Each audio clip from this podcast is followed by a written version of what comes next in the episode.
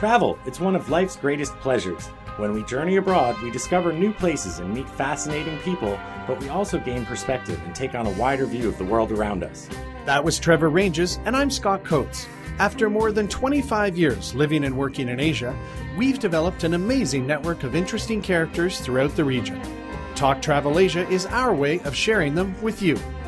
Plug in and get connected to hot tips, interesting perspectives, and expert travel advice as we cultivate travel insight through intelligent conversation.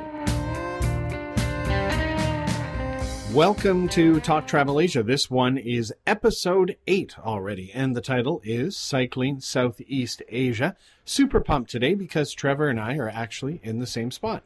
Yep. This weekend, I decided to come down to Kuala Lumpur and uh, visit Scott for a few days. Figured we'd do a couple of episodes together. Uh, one of the things that I like to do with Scott when I'm down here, because of the Mount Kiara neighborhood that he lives in, there's some handy mountain biking trails nearby. Yeah, there sure is. And uh, we're going to hit the bike trails tomorrow, I believe. But before we get to cycling in Southeast Asia, we have something brand new we're super pumped about. And that is, lo and behold, we have sponsors. Who uh, Who's the first sponsor, Trevor? Um, today we want to give a shout out to Beervana. Beervana is a craft beer distributor which imports tasty craft beers from the USA and distributes American and other specialty beers and spirits from around the world. Um, they deliver it to over 100 different bars and restaurants in Thailand and also have a craft beer club where they can home deliver craft beers to your residents around the city of Bangkok. Well, I've enjoyed their beers around the city, and it was uh, great to see someone finally bringing in tasty beer. Yeah, they even have a new app out now called the Beer Me app, where you can find out where all the different venues are that you can get the Beervana beers and find out about different beer-related theme events like uh, beer pairing with food dinners, um, and can help you choose which beers you might want to get delivered to your home. Yeah, super cool. And the other sponsor is one of our favorite hotels in Siem Reap, Cambodia. It is Shintamani, and that is a hotel that if you want to have a nice romantic stay while you're there, it's very, very hip cool and slick, but it's also great bang for buck. And Christian, the general manager, and his team uh, just do a fantastic job, and they've been nice enough to sponsor the episode. Yeah, I love the Shintamani as well. It's a, a Bill Bensley property. It's a aesthetically beautiful. The, the service is amazing. And they also have a really great uh, corporate social responsibility program where uh, they work with different villages. They, they provide water pumps for villages, and, and guests can either donate to the project or you can actually go out and uh, you know get to know and experience some of these really cool, friendly Cambodian villages through the hotel. Yeah, so we're going to keep taking on sponsors. So if you'd like to sponsor the show, just send us an email and we will make it happen for you. But on to today's uh, episode about cycling in Southeast Asia and Asia. And we've just been lucky enough, both of us, during our, our travels and research and whatnot, to end up on bikes. I know that Trevor's style of cycling has been quite different from my own, but I've just always loved the fact that there's so many little back roads, so many back trails, paths and and ways, be it paved dirt, that you can just jump on and go for. And people are friendly; they don't seem to mind you literally riding through their backyard. And, and it's just a great region to, to cycle in. Yeah, and again, we do approach biking from from different perspectives. You, as a more serious biker, like to look for really cool rides and stuff. But for me, I just find it so great and convenient in in cities like Ayutthaya or Sukhothai or even Angkor, these temples. Like it's really easy to to source a cheap local bicycle just to explore the the region on and and you're going at the same speed as the locals, lots of whom also get around on bicycles and and instead of whizzing by in a car just from destination to destination, you're you're in the action, you're part of the community. I think you you get a lot more smiles, you get a, a much richer experience while cruising around on a bike. Yeah, and the population in most countries in this region is so dense that when you cycle point to point, it's not like you go long stretches without seeing anyone. You see people regularly, and they'll be happy to, you know, wave you off to stop, and they want to try and chat or show you how their buffaloes plowing the field, or even have you into the rice field to try planting. So it it really does kind of connect you to the people and the country that you're you're there to experience. Yeah. So. Uh we're going to introduce our guest here, and uh, he's going to tell us a little bit more in depth about some of the really unique experiences you can have in some of the different countries around the region. Our guest today is Adam Platt Hepworth. He is the co founder and owner of Grasshopper Adventures. They do tours all over Southeast Asia and actually the larger Asia region. He gave up a career in banking of all things. I can't imagine how he left that excitement for cycling. But he joins us today from Cambodia, I believe. Is that right, Adam? Yeah, that's right. Hi, Scott. Hi, Trevor. Hey, Adam. How you doing? Yeah, very well. Good. Where in Cambodia are you? In Siem Reap, home of the Angkor temples. Home of the Angkor temples. Well, that's great. Why don't you tell us really quickly in uh, how did a guy from Australia end up in Asia running a bike tour company? Uh, yeah, largely by chance, I guess. Um, I'd sort of uh, reached the uh, the pointy end of a, of a banking career, and uh, it was time for a change. I met my business partner when I was cycling in Asia, and uh, he had this great idea of starting up a, a, dedicated cycling tour company. So I said, Well, if you get that off the ground, I'll come and work for you. And he did. Mm-hmm. So I did. And uh, I expected only to be here about uh, 12 or, or 24 months, and then uh, I'm still here. and now I run. And now how I run long ago was that? Uh, that was eight years ago now. Wow. Well, I think that, that you got there at the right time as well because uh, I, I, met you when I was in Cambodia. I don't know whether I was working on the National Geographic book at the time, but but earlier in Cambodia many years ago, it was almost impossible to get a decent bicycle. It was all those simple Chinese made ones to tour the temples on, and, and Grasshopper kind of came in there right at a good time to provide good bikes for some great biking experiences. Yeah, there's certainly no shortage now. It's uh, it's become certainly one of the most popular ways to see the temples, and there's bikes everywhere. You can rent yeah. a bike on every corner. Yeah, well, I've been lucky enough to know you now, I'd say maybe about six years or so, and I've ridden some of your bikes, and um, you are a friend, just so all the listeners know, but you definitely know your stuff about biking. I know that you're avid about riding on road, you do a fair bit of off road, and you're an actual physical dynamo. Didn't you ride in two days from Ho Chi Minh City to Siem Reap or something like that? Uh, Saigon to Phnom Penh, actually. Um, okay. I was trying to make it in one day, but I failed. I, uh, yeah, I just hit the wall uh, with a headwind and 20 kilos of stuff on the back, and it was just too much. And some hectic traffic, too, I guess, yeah? Yeah, and the hectic traffic, yeah. It, it just all added up to too much. Okay, well, we wanted to one of the things we wanted to, to start the discussion with is just because uh, you know a lot of travelers may not have been to all the southeast asian countries over here. And and when we were just talking about like cambodia or, or from ho chi minh city to phnom penh like that area is all pretty flat whereas some parts of southeast asia are very mountainous. So we thought that maybe first of all you could give us kind of an overview of the the different types of terrain that you could experience in yeah, the region. sure. So i mean all of the mainland Southeast Asian countries have a bit of diversity in their in their terrain, in that they have mountains and they have flatlands. Um, but obviously, some countries' mountains are better than other countries, and uh, the same goes for the flatlands. So, you know, the coast of Vietnam is is mostly flat uh, with a few hills, but then mm-hmm. the far north of Vietnam is is very mountainous, uh, very challenging climbs, very dramatic scenery. Um, the the north of Laos, which is the, the most visited part, is, is very mountainous uh, and obviously landlocked. Uh, Cambodia, for the most part, is, is flat. It's a, it's a floodplain, essentially. And I guess Thailand has that diversity again. So it's got, you know, a mountainous north uh, and a ring of mountains that sort of naturally forms its, uh, its borders, uh, and then a central plain, which is nice and flat also. Uh, as for Myanmar, well, Myanmar leads all the way up into, I mean, those mountains lead all the way up into the Himalayas. Uh, but then coming back down south, it's uh, it's flat again because there's a significant river uh, coming through there, so a, a plain, a central plain area. So you're saying all of the countries, sort of in Southeast Asia, all have their share of flat portions, mountainous portions. Is that right? Yeah, that's right. But for example, Laos, you know, you wouldn't you wouldn't go to Laos if you if you only enjoy riding flat territory because there's not much of it. the the most the most interesting part of Laos is, is the mountains. Yeah. But that's kind of a good thing too, because then suppose like for people who aren't in like great condition for doing like big hills, and they want to do something a little bit more flat, but they want to go to to Myanmar, or but they want to go to Cambodia, or but they want to go to Vietnam. It seems like there's options in each country for for different styles of riders. Yeah, there certainly is. Yeah. Before we get into the next question, Adam, on our list, why do you think? I know you've ridden around the world, and especially in your native Australia. Why do you think that cycling in, in say Southeast Asia and Asia? Why is it a great area to actually get on a bike and spend some time during your holidays?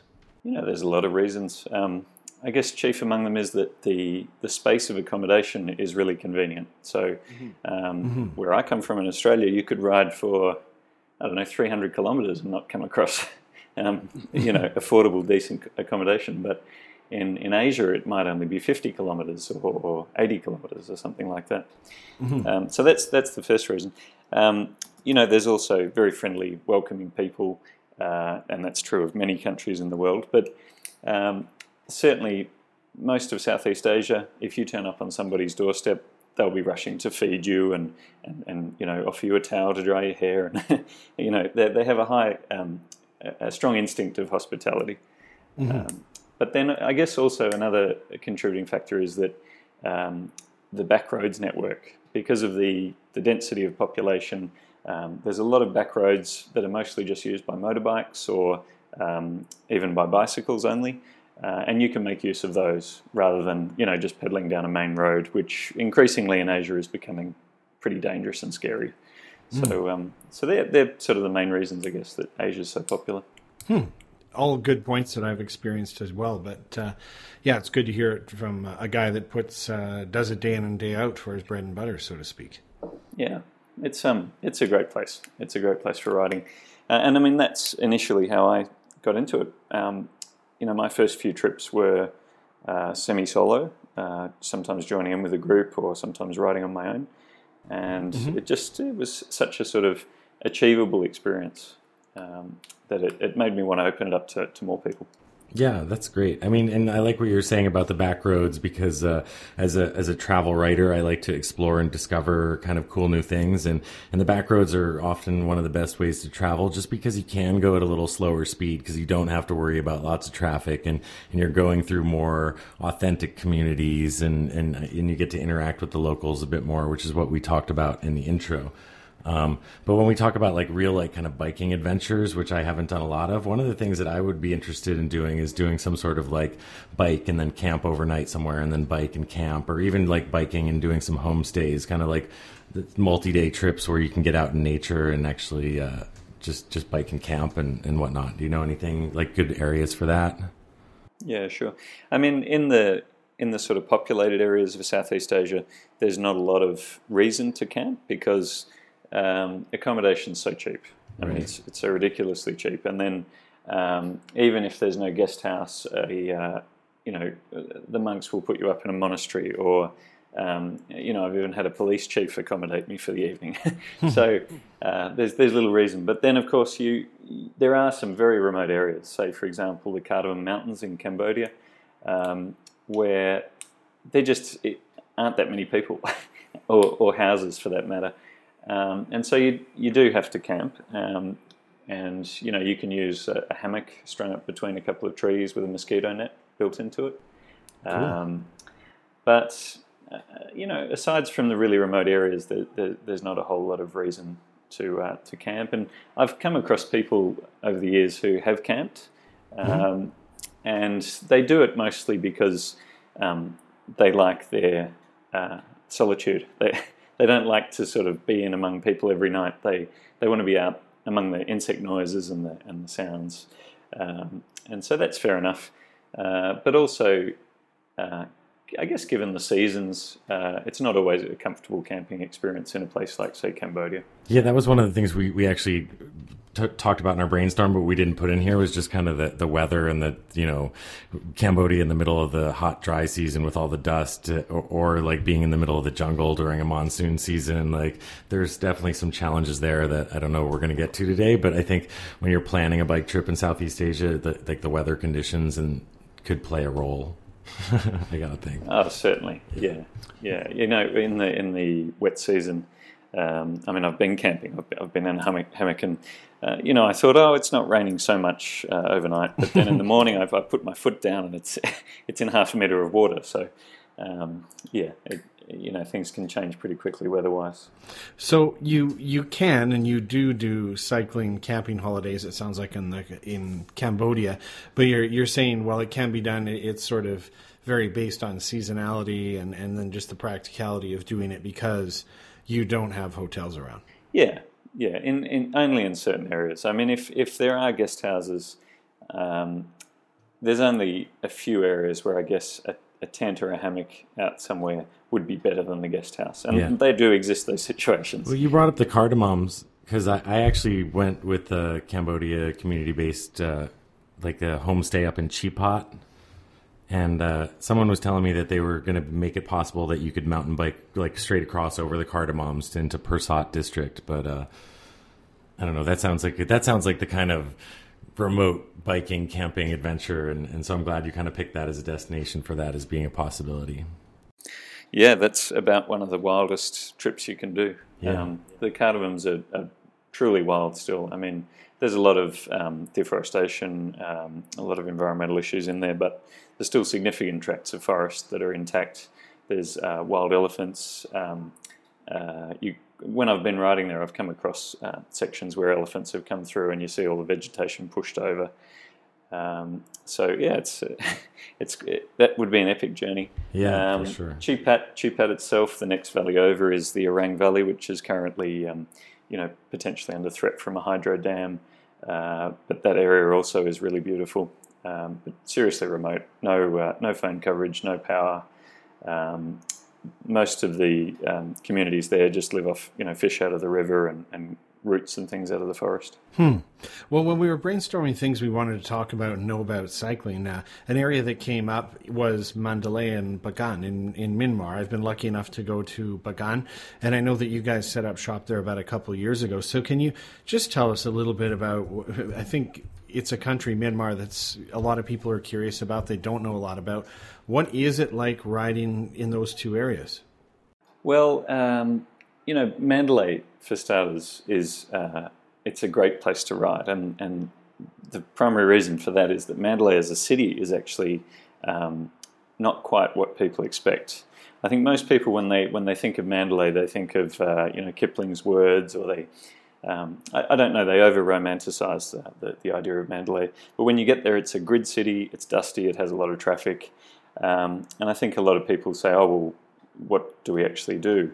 And so a, a ride outside Mandalay is just beautiful. I mean, it's um, uh, it's irrigated most of the year round, so you, you'll come across various crops and things, um, and it's it's one of those cities that abruptly stops. You know, it's, it's, you just pedal a little bit and, you, and you're among a little bit of traffic, but then all of a sudden there's just no city, and it's uh, it's rice fields and and uh, little um, villages with bamboo housing and that sort of thing.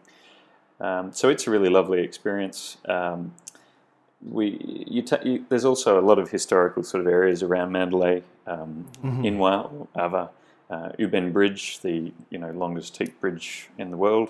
Um, uh, These these kind of sites, and again those little back trails that we talked about earlier, they're all, all over the place. Right? Is it is it mountainous there, or flat, or paved, or dirt roads, or what are people riding? It's mostly flat, and uh, and you're talking dirt roads, so hard packed uh, dirt usually. It can be can be a little rocky um, and, and uneven. Right. You know, the level of development in Myanmar is much lower than a lot of other countries, a lot of other surrounding countries. Okay. So um, yeah, it, but it's it's predominantly flat. There's some mountains further in the north, um, going up to places like Pyin Oo Lwin, uh, but yeah, around Mandalay flat. And then Bagan, um, it's quite different actually. It's uh, I mean it's um really right in the dry zone, you know. So it's it's almost a desert. I mean, it's about as close as you could get to a desert. Yeah, that's what I was going to say. For people who, who aren't aware of like what we're talking about exactly, Mandalay is kind of a in, in the northernish central part, I guess, of, of Myanmar, and and Bagan is just a bit south of, of Mandalay, and and Bagan is uh, an ancient city of, of temples from back in like the Angkor era days. Um, and when I was first there, I was surprised that it, it's like a high desert. Yeah, like you think you're in Southeast Asia and it's going to be all tropical, but it's kind of just this ex- expansive desert with kind of cactus-like trees, and uh, and it's not right next to Mandalay. How far south? Like, do you do rides from Mandalay down to Bagan, or do you do like a support van um, and, and do we, two separate we do rides? Have, yeah, we have a um, a ride that takes about three days to reach Bagan from Mandalay. Uh-huh. Um, but uh, the, the most regularly running trips are, are, just day rides around Bagan and around Mandalay.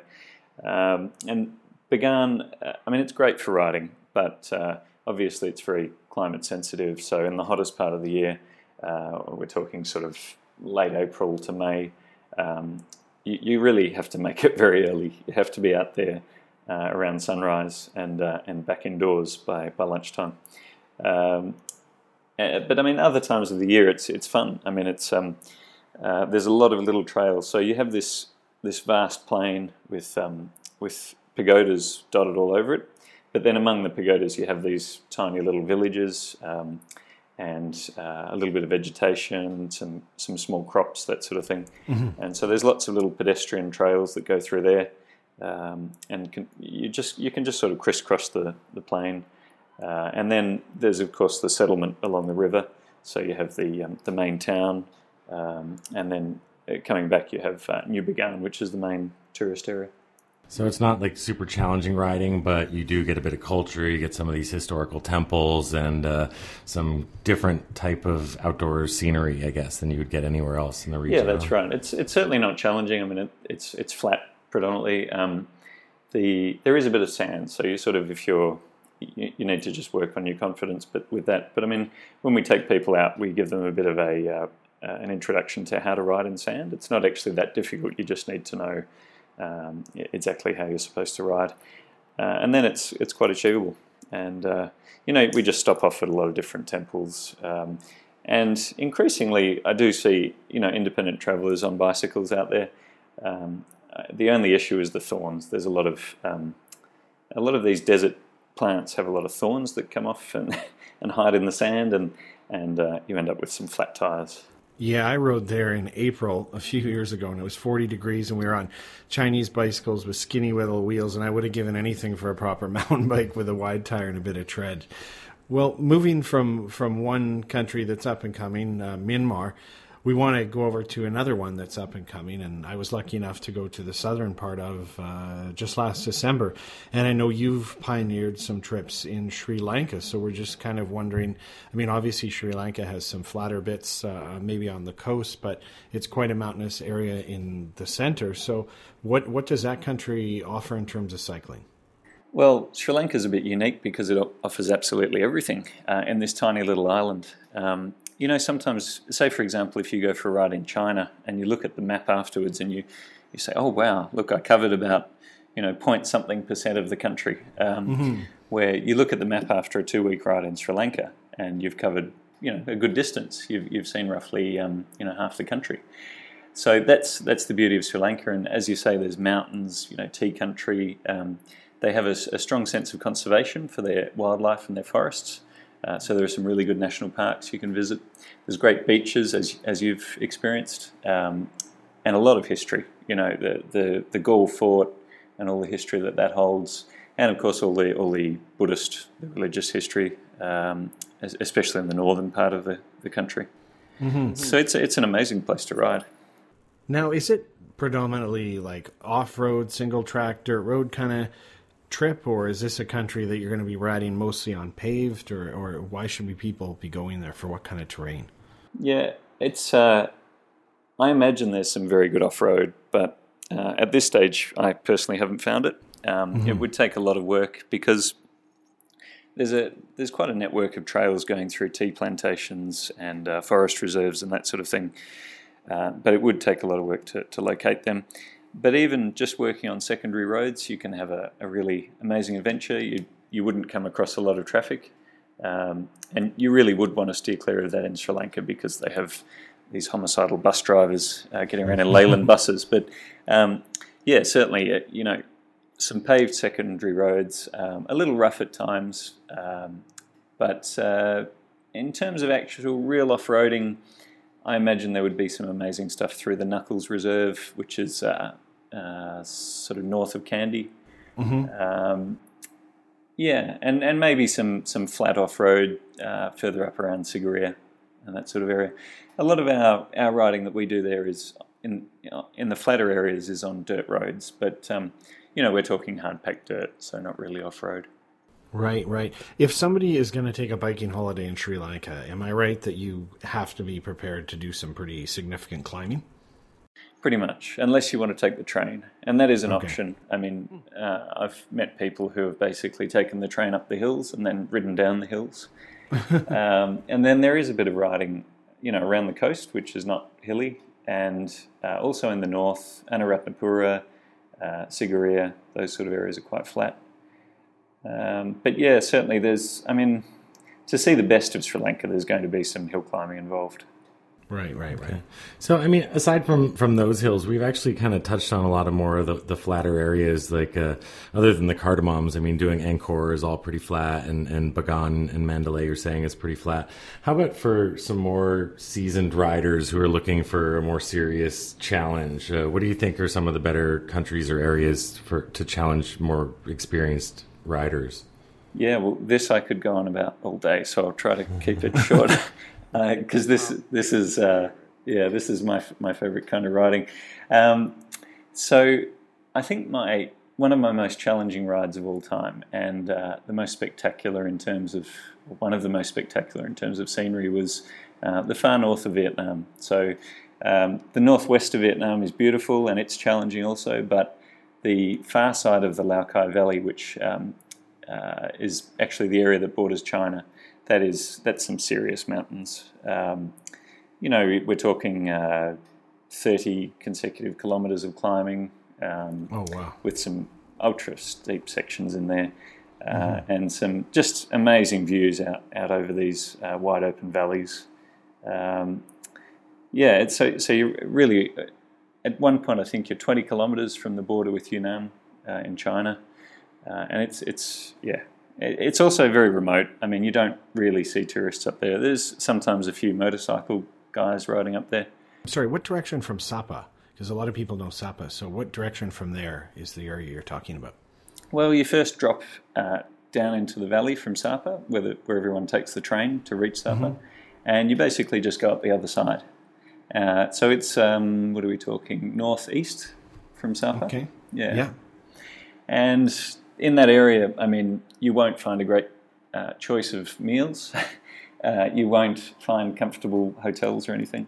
Um, But it's it's really something special.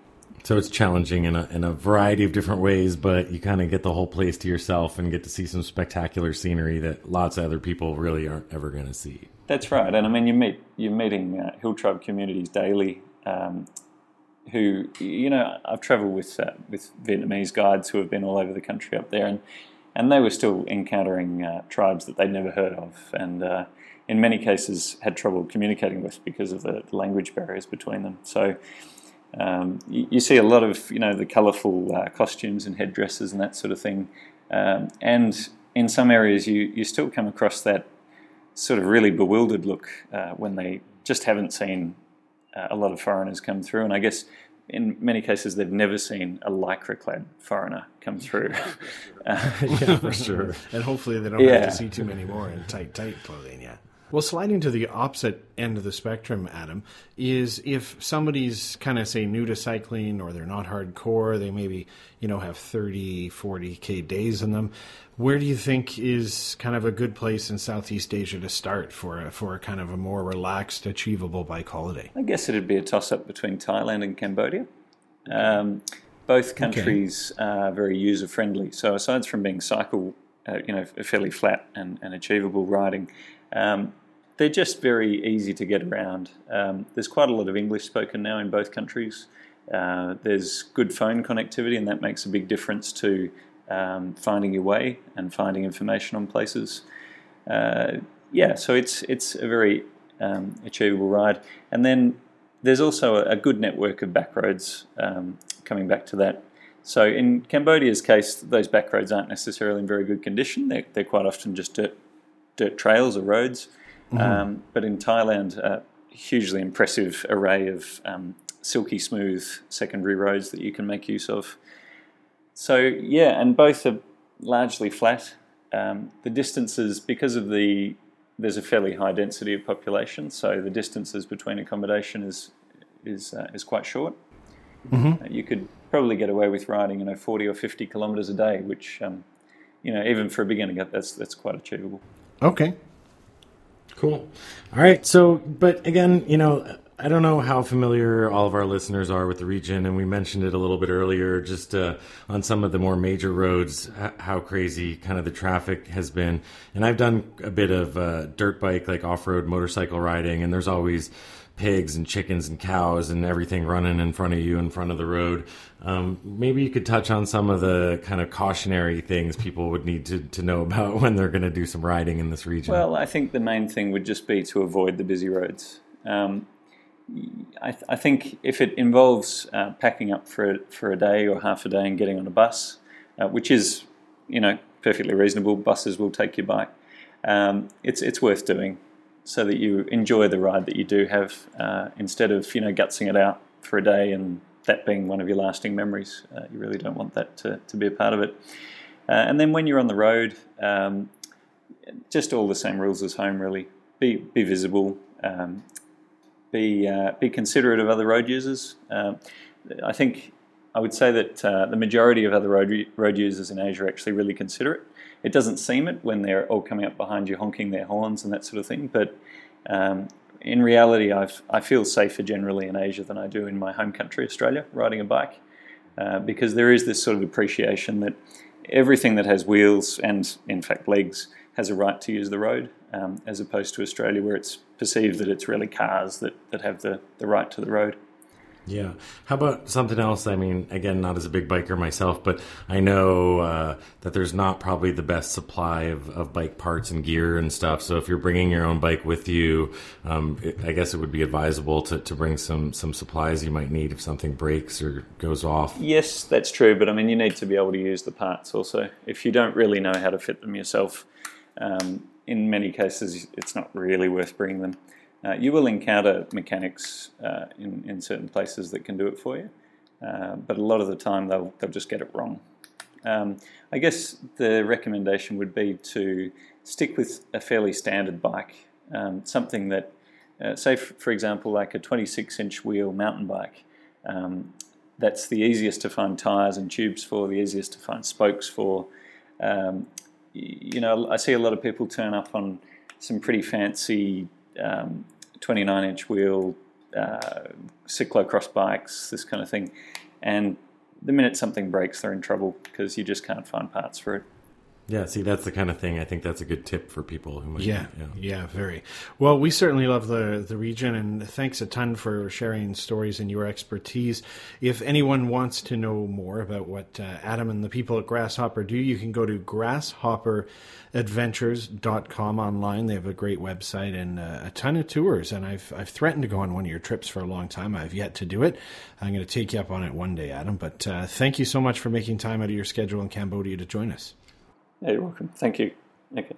Yeah, thanks, Adam. Uh, we'll be probably coming back to visit Cambodia sometime soon. Actually, last time I was there a couple of months ago, I, I, I saw the van and there was a girl who was doing a bike trip with you guys. So I just kind of asked her on the DL. I was like, "Oh, so how's how's this company?" And uh, she had nothing but good things to say about you guys. So I was glad to hear that. Oh, that's great to hear. And uh, yeah, Scott, we hope you make it on a trip sometime soon. Yeah, we'll do. Okay, take care, Adam. Thanks so much. Thank you. Thanks. Bye. That was uh, super interesting. Adam's one of the nicer people I've ever met in Cambodia. He's a he's a super pro, really knowledgeable. And the one thing I've always found with him is he's willing to share, as, as you can probably appreciate from listening to that. But when I've been places, he'll tell me where the best trail is and doesn't seem to worry about you copying it or what you're going to do to it. He's he's just a nice, helpful guy. Yeah. Well, again, I think that goes back to our, our whole concept of creating the show is that people like Adam are so passionate about about biking that and, and that's why he's there and that's why he's doing it so he, he loves to to talk about it and share the, the best experiences that that he has available to him and and I think that comes across in his business as well so sure know, why not go on a trip with Grasshopper Yeah, yeah. So, kind of wrapping things up here, one of the things that that he mentioned is not only the region, but each country really affords riders a bit of everything terrain wise. You've got your flats, you've got your hills, you've got paved roads, you've got dirt roads. There's you just got to pick where in the country it is you want to go, and, and you can find something that's going to suit your style. Yeah, you could be like, hey, I want to go on a bike trip. Just think about what country you want to go to, and then you'll find probably an adequate ride in each of those countries. Um, and it would be great if we could almost do an, an, entire episode about biking just in Sri Lanka or biking just in Cambodia. And, and maybe we'll have some time to do that in the future because uh, there are a few other organizations here that, that provide really excellent biking experiences. Uh, Bangkok based Spice Roads and uh, PEPY Ride in Cambodia uh, both provide really cool biking experiences. Yeah, another thing that uh, Adam mentioned that's just kind of worth touching on again is that it's it's a really safe, friendly region. Now, I mean, each country differs, and within the countries, you know, maybe there's more dangerous areas than other, but overall, I mean, people are more likely to, to give you some food than to try and steal something from you, and and they're just super friendly, which makes cycling so much fun in the region. Yeah, I think uh, other than some of those main roads, which have some crazy traffic, I, yeah, I think uh, it is a really safe place to travel in general. Yeah, absolutely. So my final point would be kind of like with almost any trip is is do a bit of research. Like you don't want to overplan, but kind of think about the kind of riding you like and you want to do and then research does a particular tour or region or route provide that for you? Contact a few suppliers and be prepared, eh, both clothing wise and for the weather, but also your fitness. There's, it's always better to be a bit fitter than you need to be than showing up somewhere where you're struggling with the heat, but you're also just not very fit. Yeah, and uh, especially if you're going to do long, lot of long rides during the day. Uh, and again, and, and it's generally much hotter here than it is in North America. So you got to be prepared to sweat a lot and hydrate a lot too. Yeah, you know, before I cycled through Tibet many years ago, uh, a guy that does more cycling than me gave me some good advice that I didn't know, and that's uh, your liners, your padded liners. Wear a couple different brands. Don't take like three pair of the exact same ones because they wear and rub in the exact same spot and it can cause problems. So you actually want to have a couple different brands and rotate them each day. All right. Before we get a little bit of too much information on that subject, yeah. uh, why don't you take us out, Scott? Yeah. Thanks very much for joining us on uh, Talk Travel Asia. Thanks very much to Adam from Grasshopper Adventures and our sponsors, Beervana and Shinta Mani. And two weeks from now, you can listen to another exciting episode. So until then, from Kuala Lumpur, this is Scott Coates saying goodbye. And from Kuala Lumpur, this is Trevor Ranges. Thanks for joining us. Thanks for joining us on Talk Travel Asia. We look forward to sharing with you again soon. Hey Scott, do you remember the time we walked on top of the wall at Angkor Thom